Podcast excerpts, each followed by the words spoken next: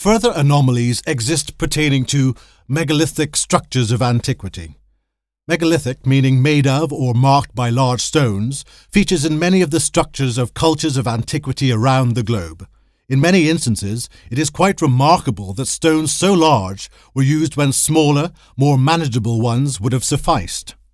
The crane used for the lifting of heavy loads is known to have been invented by the Greeks in 6 BCE.